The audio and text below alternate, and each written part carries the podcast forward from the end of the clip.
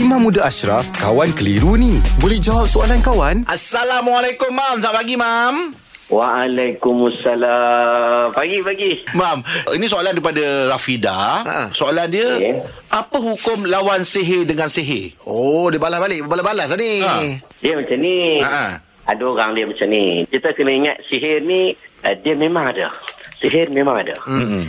Ada macam-macam cerita hadis Quran yang sebut tentang sihir ni. Tentang Nabi Sulaiman, Harut, Marut, sihir Nabi Musa. Termasuklah sihir yang ada pada zaman hari ni memang ada. Cumanya dia tanya, boleh tak bila dia nak berubat sihir tu, dia lawan dengan bagi sihir juga. Itu satu. Oh. Ataupun dia kena sihir, dia pergi jumpa juga dengan tukang sihir. Mm-mm. Ha, yang tu maksud dia tu. Okey, baik. First sekali, ulama bincang bab sihir ni.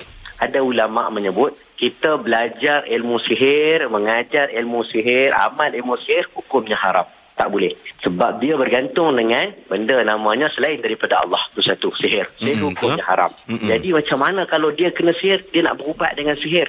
Boleh atau tidak? Dalam hadis ada banyak ulama membincang banyak man ata ila sahir sebahagian riwayat sebut man masya ila sahir ila ila arrafin aw kahin siapa yang pergi jalan siapa yang pergi jumpa dengan ahli sihir maka dia tu tak diterima amalan dia selama 40 hari. Sebahagian riwayat kata kalau dia percaya pula apa sihir tersebut, sebahagian sebut faqad qadziba bima anzila ala Muhammad. Dia telah mendustakan Nabi Muhammad. Allah Allah.